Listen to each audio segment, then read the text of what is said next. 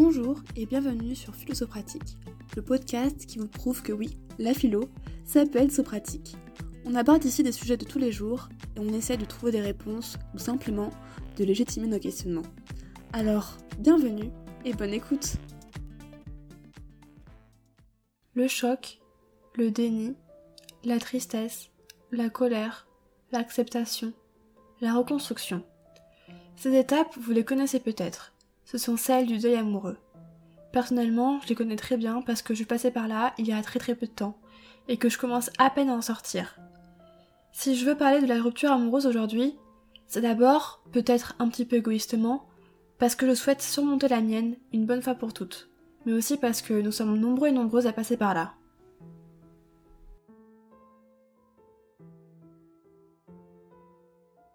Il y a un phénomène assez étrange que j'ai pu observer suite à cette expérience. Le chagrin d'amour, s'il n'est pas vraiment pris au sérieux par nos institutions publiques, est réellement considéré par les autres.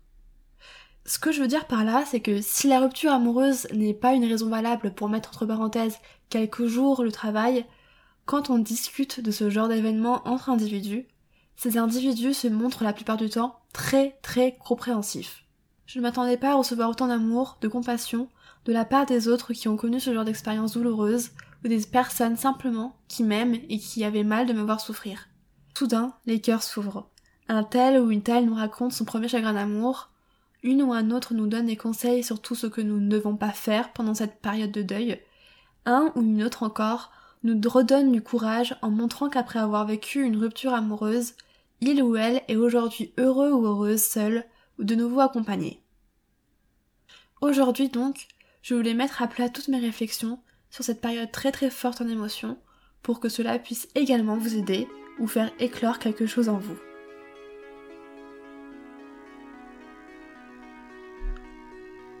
Mais peut-on vraiment philosopher sur la rupture amoureuse? Comment faire? Que nous enseigne la rupture amoureuse? Voilà les questions que nous aborderons dans cet épisode. Pour le préparer, je me suis énormément appuyée du livre de la philosophe Claire Marin intitulé Rupture. Comment les ruptures nous transforment-elles? Et dans lequel elle analyse la rupture en général. Je vous conseille vivement la lecture de ce livre qui participe encore aujourd'hui à ma guérison.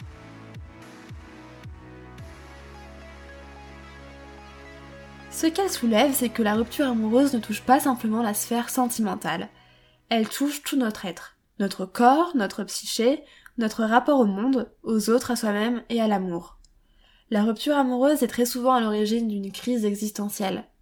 Il faut tout réinventer apprendre à vivre sans l'autre qui était un pilier, un être cher, qui nourrissait notre regard sur le monde. Et je pense que cela est vrai, que nous soyons à l'initiative de la rupture amoureuse ou non. Les deux parties subissent la plupart du temps cette déchirure profonde. Alors pourquoi la rupture amoureuse n'est-elle pas simplement qu'une rupture amoureuse? Pourquoi sommes-nous profondément bouleversés par un tel événement? Comme je l'avais fait à propos de la fête dans mon dernier épisode, que je vous invite à écouter s'il n'est pas déjà fait, je pense qu'il faut sortir de certaines de nos illusions à propos de la rupture amoureuse, comme le fait notamment Claire Marin. Tout d'abord, elle nous montre que nous avons tendance à croire qu'après la rupture, nous allons pouvoir redevenir nous-mêmes, celui que nous étions avant la relation amoureuse. Or, c'est un leurre.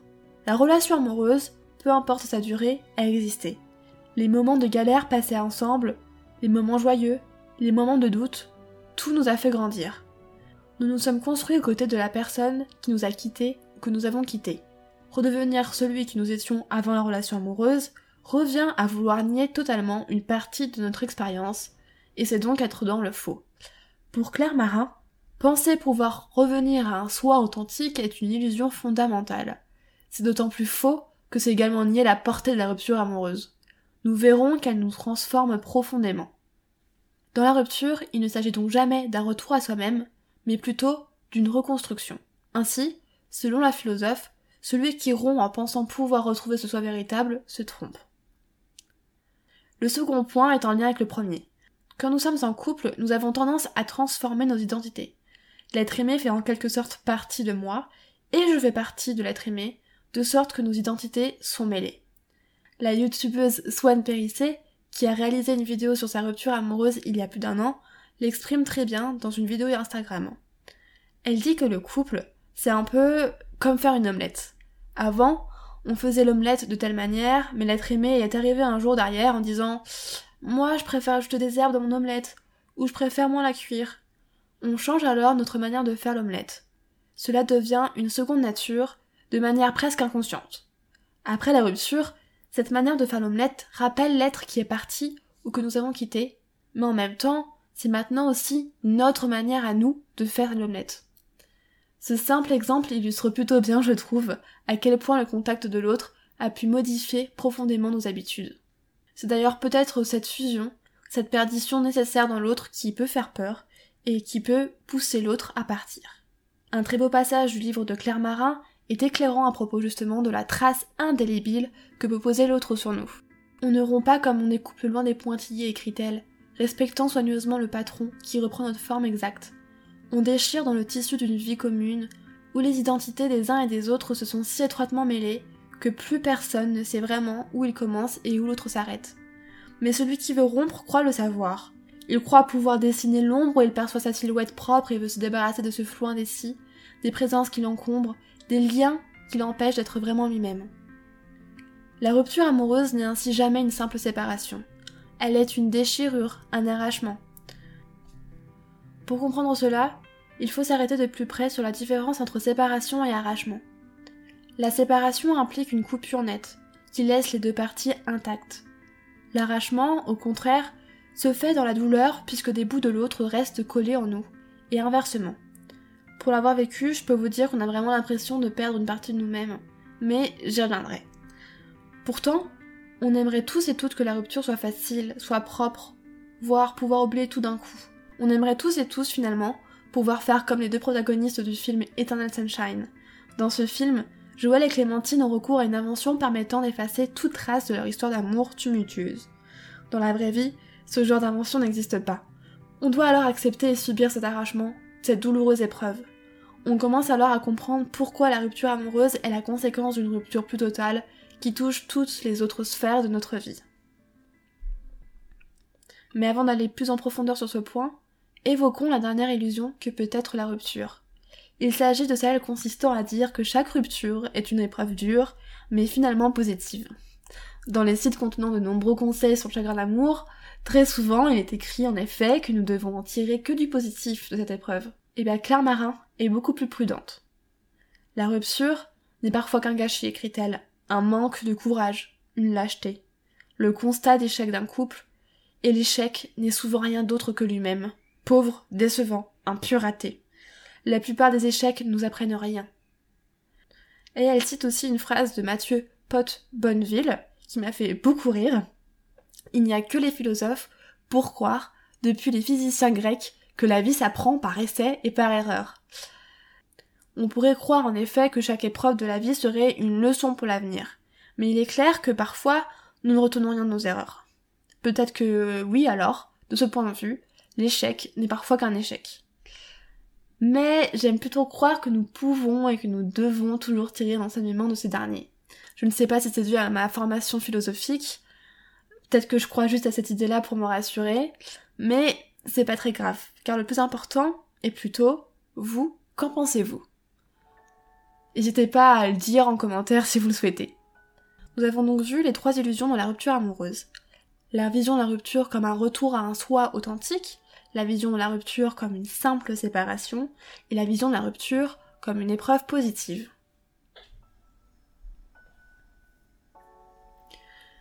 Une des raisons pour laquelle la rupture amoureuse est si douloureuse, c'est qu'elle affecte tout notre être physique. Cela s'éprouve à partir de notre rapport au temps et à notre corps. La rupture peut être vécue en effet comme un réel traumatisme. Certaines de nos blessures les plus enfouies refont surface. La peur de l'abandon et la peur du rejet.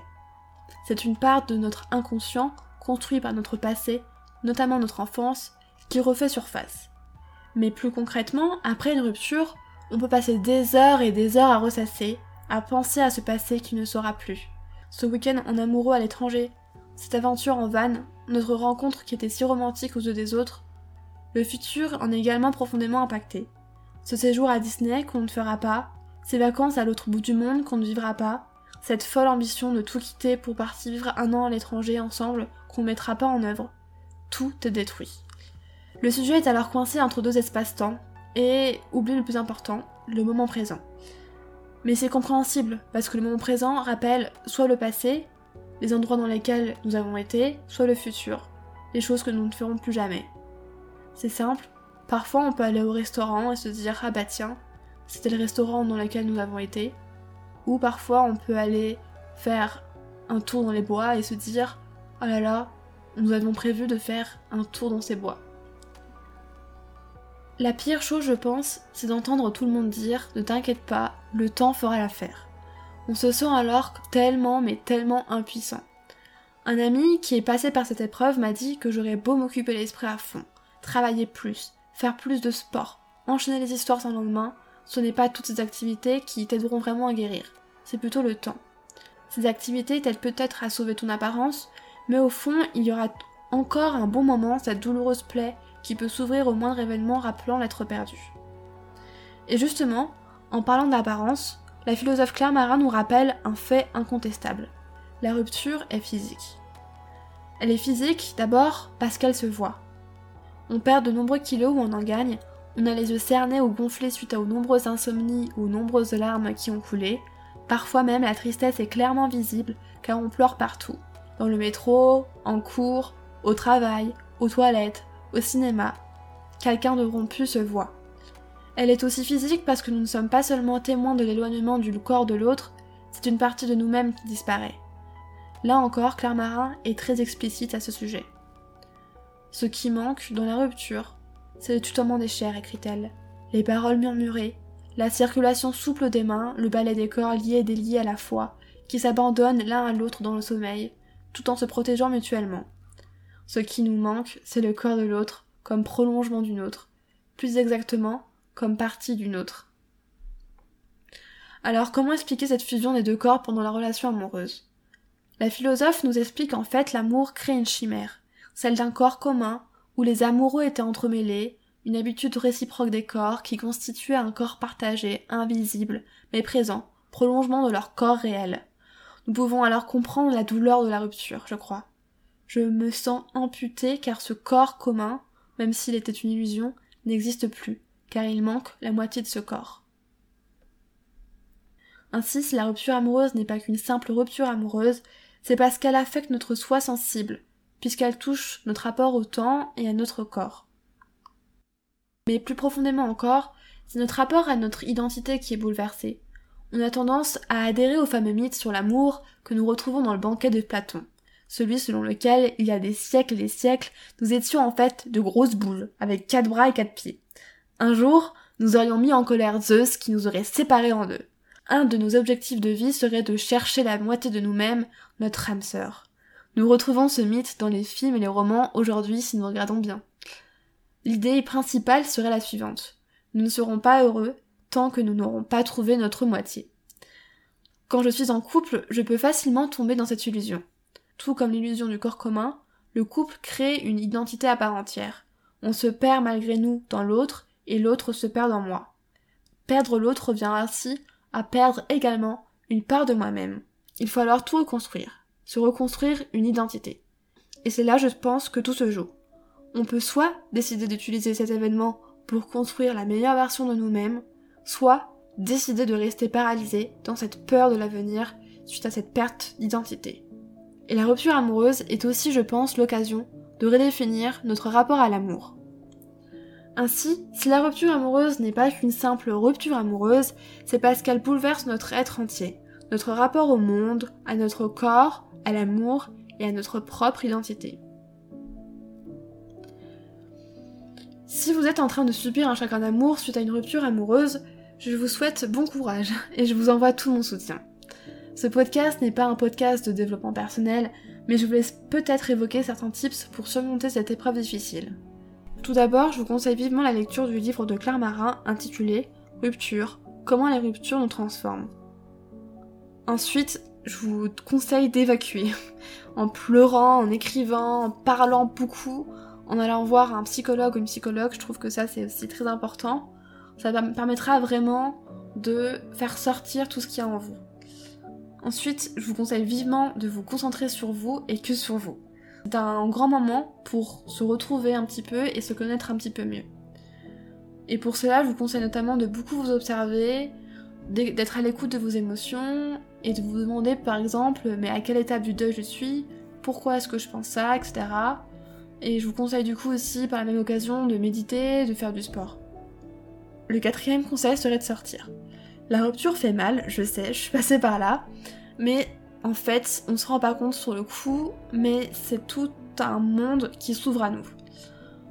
Et oui, je pense qu'il existe probablement une autre personne avec qui un jour vous construirez quelque chose de plus durable, de plus stable de plus épanouissant, mais pour la rencontrer, il faut sortir. Ensuite, mon cinquième conseil serait d'écouter des podcasts, dont le mien évidemment, mais aussi des podcasts qui vous permettront peut-être d'élargir vos réflexions. Je sais qu'en tant qu'hypersensible, j'ai tendance à vraiment à ressasser, à beaucoup réfléchir, euh, et écouter et lire des choses sur le couple, sur l'amour, ça m'a vraiment permis de mettre à plat certaines choses et de comprendre un peu mieux ce que je veux dans mes prochaines relations. Sixième conseil, faites des choses nouvelles. Et c'est par exemple le choc de cette rupture qui m'a poussé à créer ce podcast. Alors moi je vous invite aussi à faire d'autres choses comme trouver une nouvelle passion, une activité, et ça sera vraiment que pour le mieux. Surtout n'oubliez pas que vous êtes le seul amour de votre vie. Faites-vous confiance, on rencontre certaines personnes pour traverser certaines épreuves, puis elles partent pour laisser la place peut-être à la personne qui vous correspondra le plus. Vraiment, faites-vous confiance, j'en suis sûre, tout va bien se passer. Pour terminer, je voudrais remercier toutes les personnes qui ont été là pour moi ces dernières semaines. Ça va être un petit peu long, j'en suis désolée, mais je veux vraiment toutes les citer. Je voudrais remercier Maureen pour son incroyable patience lors de notre voyage au ski et pour le poème qu'elle m'a écrit. Victoria qui a su m'écouter et me tenir la main alors qu'on ne se connaissait pas. Marvin pour ses massages et pour sa tendresse. Merci aussi à, à son chat Eris pour ses câlins. Myriam pour avoir su trouver les bons mots qui ont toujours calmé mes grosses crises de larmes. Héloïse pour son analyse mature et pour m'avoir rappelé que non, ce n'était pas ma faute. Lika pour m'avoir soutenu au téléphone et pour être venue me voir plusieurs fois. Nyakni pour m'avoir forcé à manger et m'avoir eu de nombreuses fois au téléphone également. Kelly pour m'avoir rassuré en me disant que j'avais l'air d'avancer alors qu'au contraire j'avais vraiment peur de stagner. Alia, ma petite sœur, pour m'avoir fait de bons petits plats alors que je n'étais pas capable d'avaler quoi que ce soit. Amélie pour m'avoir dit que c'était une bonne chose au final. Maggie pour m'avoir rappelé que j'étais une femme sexy et rayonnante. Louis pour m'avoir confirmé que j'avais fait tout ce que j'avais pu, que j'étais forte et que mon avenir serait beau. Zineb pour m'avoir directement accueilli chez elle et pour ses vocaux. Chantal pour m'avoir épaulé de nombreux midis. Samy et Iliana pour m'avoir rappelé que je valais mieux que ça. Fabrizio pour m'avoir pris dans ses bras plusieurs fois et pour avoir normalisé ma souffrance. Ma famille pour leur patience et leurs conseils. Isabelle pour m'avoir dit qu'il fallait que je m'occupe de mon bien-être avant de m'inquiéter de celui de mon ex. Lila pour m'avoir accueilli chez elle le temps d'un thé pour que je puisse vider mon sac une dernière fois. Inès M pour m'avoir écouté, Inès L avec qui j'ai pu pleurer car elle traversait la même chose que moi, Juliette et Maude pour m'avoir soutenue, m'avoir fait garder la face au travail. Et s'il y a une chose que j'ai retenue, c'est que l'amour peut prendre différentes formes et qu'il faut cultiver ses amours. Les ruptures nous construisent, alors il faut les accepter.